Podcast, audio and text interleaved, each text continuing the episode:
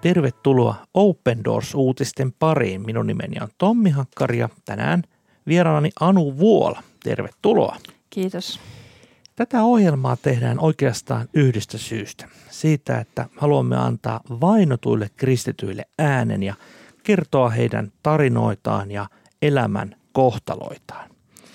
Tänään saamme kuulla yhden tarinan Vietnamista ja se on hyvin koskettava tarina siitä, miten, miten kommunistihallinto on tehnyt Vietnamin kristityistä viisaampia.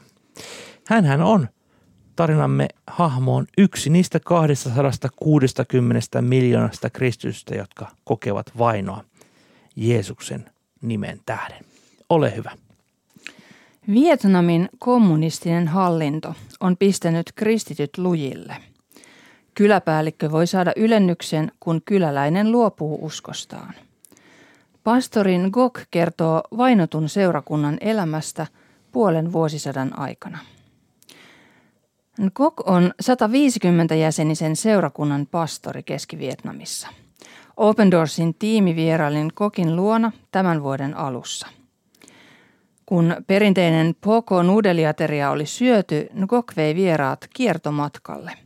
Kaupungin kadut olivat jo aamuvarhain täynnä kiireisiä ihmisiä. Kun päästiin leveämmille teille, Ngok kertoi kokemuksistaan kristittynä ja pastorina Vietnamin kommunistisen hallinnon puristuksessa. Vietnamin pastorit ja evankelistat ovat kokeneet hallitukselta äärimmäistä painetta – maan julistauduttua virallisesti kommunistiseksi. 60-vuotias Ngok vaikuttaa pidättyväiseltä ja vakavalta. Kuitenkin hän hymyilee kertoessaan kokemuksistaan. Näin hän kertoo. Seurakuntamme kokoontui salaisesti, kielloista huolimatta. Luokseni tuli poliiseja, jotka huusivat raivoissaan lain kieltävän sellaiset kokoukset.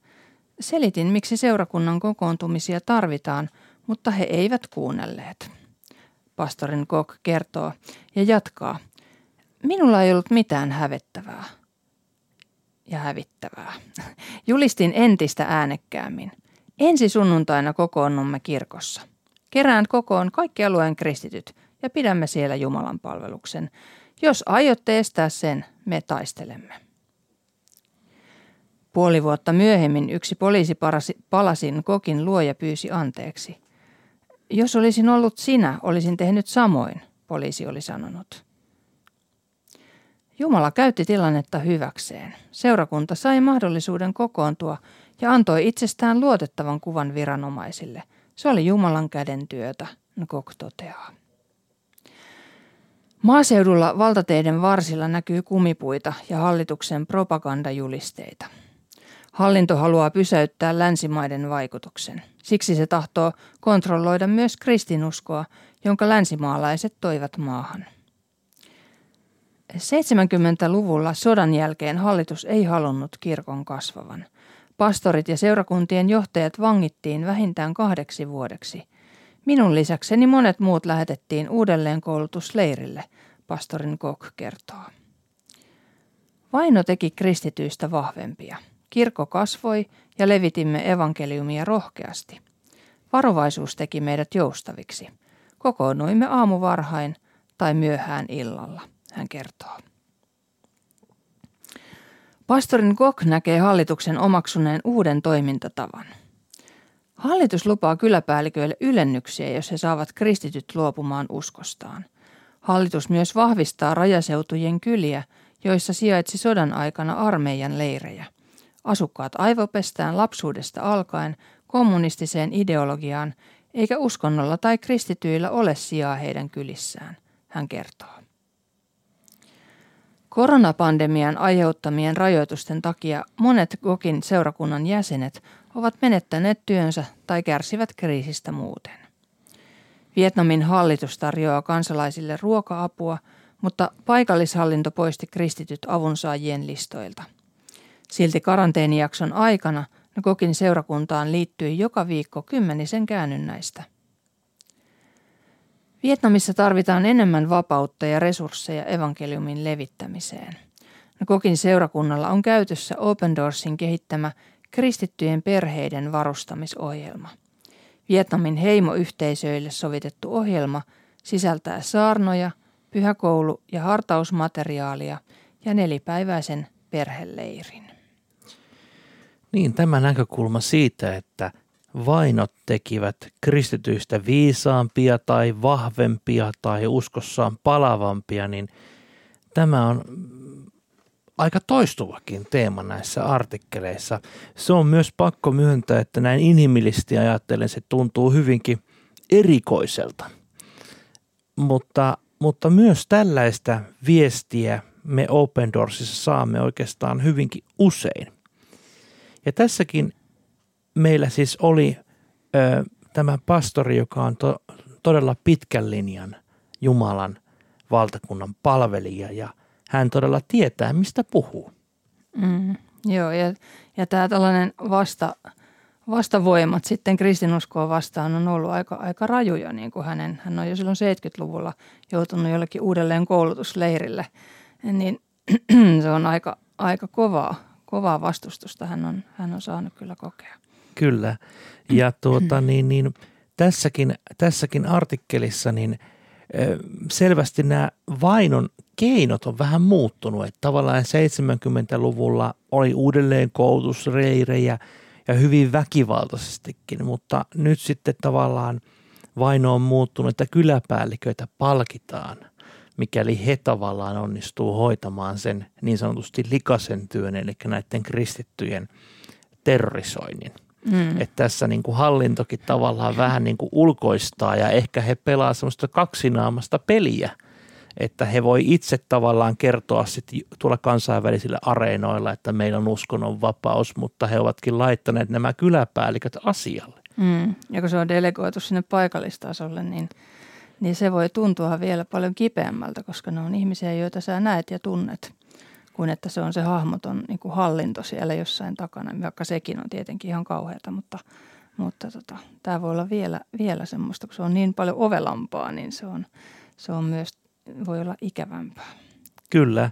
Ja jos ajatellaan niin kuin Vietnamia, niin Vietnamhan on yksi niistä, yksi niistä harvoista maailman maista, missä edelleen tämä kommunismi on voimissaan. Ja, ja voidaan näin sanoa, että, että Vietnam totta kai – elää siinä vähän symbioottisessakin suhteessa ison Kiinan vieressä. Sehän nyt on varmaan näillä kaikilla kommunistisilla mailla siellä, siellä, siellä niin tuota, niin keskeistä, että siinä on Kiina. Kiina on vieressä. Kiinahan on valitettavasti, tuota, anteeksi, Kiinakin on, on noussut näissä vainotilastoissa, mutta niin on Vietnamkin. Eli Vietnam on siellä 21 tänä vuonna vainoja mittaavalla World Watch listalla ja – tässä 95,4 miljoonan ihmisen valtavassa maassa on arviolta noin 8,4 miljoonaa kristittyä, joista, tot, joista tänään kuulimme siis yhden heistä tarinan. Ö, tässä tarinassa vielä jotenkin tuota niin, tämä pisti silmään, että hän kertoo, että valtateiden varsillakin on, on tämmöisiä hallituksen propagandajulisteita ja kaikki kristinusko nähdään länsimaisena. Eli tässä on varmaan tämmöinen myös poliittinen tausta juuri liittyen tähän, tähän Vietnamin sotaankin. Mutta koko ajanhan tässä evankeliumi kuitenkin etenee. Joo, tämä on ihan uskomatonta, että täällä, täällä tota, nyt koronapandemiankin aikaa, vaikka, vaikka ruoka-apua ja muuta on niin kuin evätty he kristityiltä, niin seurakuntiin liittyy liittyy tota, uusia jäseniä, niin se on, se on uskomaton evankeliumin voima kyllä. Kyllä.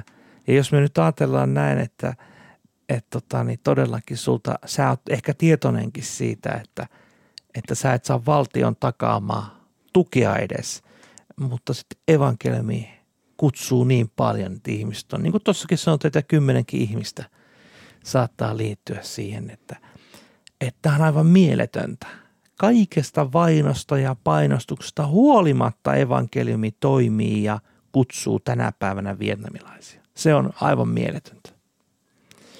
Jos mä ajattelisin näin, että mitä opittavaa meillä olisi vietnamilaista pastoreilta ja kristityiltä, niin mitä, mitä, mitä, mitä ajatuksia tämä herättää?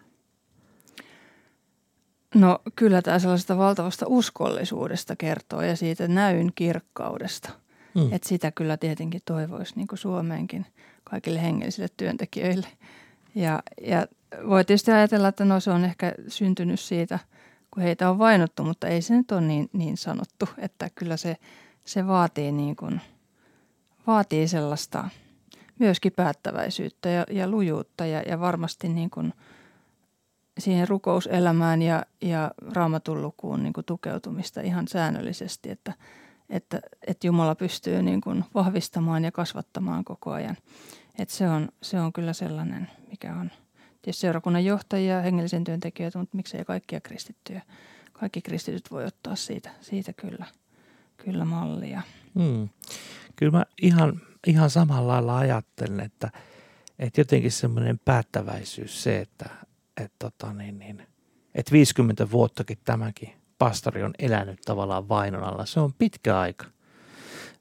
Totta kai joskus on ollut hieman helpompia aikoja, mutta kuitenkin vainoa on koko ajan ollut ja on käyty siellä uudelleen koulutusleireillä ja luoja tietää, miten kammottavia paikkoja semmoistakin on. Et kyllä semmoinen joku, että makso mitä makso, niin Jeesus on enemmän.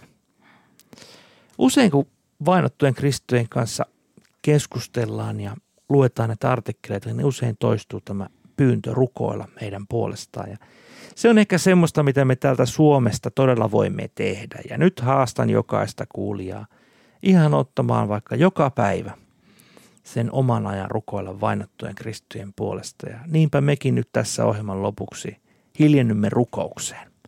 Rakas taivaallinen isämme, näet todella nämä vietnamilaiset pastorit ja kaikki kristityt näe, että he ovat kokeneet uskomattoman raskaita asioita omassa elämässään. He ovat kokeneet vainoa, vankeutta ja nyt vielä korona-aikana jopa syrjintää ruoka-avussa. He ovat, näkevät jopa nälkää. Näet Herra, että kaikesta tästä huolimatta niin siellä sinä olet ylläpitänyt seurakuntaa ja olet pitänyt näitä seurakunnankin johtajia päättäväisinä seisomassa sinun sanasi pohjalla, sen hallituksen edessä ja, ja maksoi mitä maksoi, he ovat maksaneet kovaa hintaa. Pyydetään Herra, että tämä seurakunta saa kasvaa edelleen ja pyydetään Herra sitä, että, että yhä useampi vietnamilainen, myös, myös tämän kommunistipuolueen toimia, niin saa kääntyä Jeesus sinun puoleesi. Tätä pyydetään Jeesus sinun nimessä. Tässä olivat tämänkertaiset Open Doors-uutiset. Tiestän, että voit tilata ilmaisen Open Doors-lehden osoitteesta opendoors.fi ja lisää tietoa Vietnamista löytyy opendoors.fi kautta Vietnam. Ensi viikkoon uusin aihein.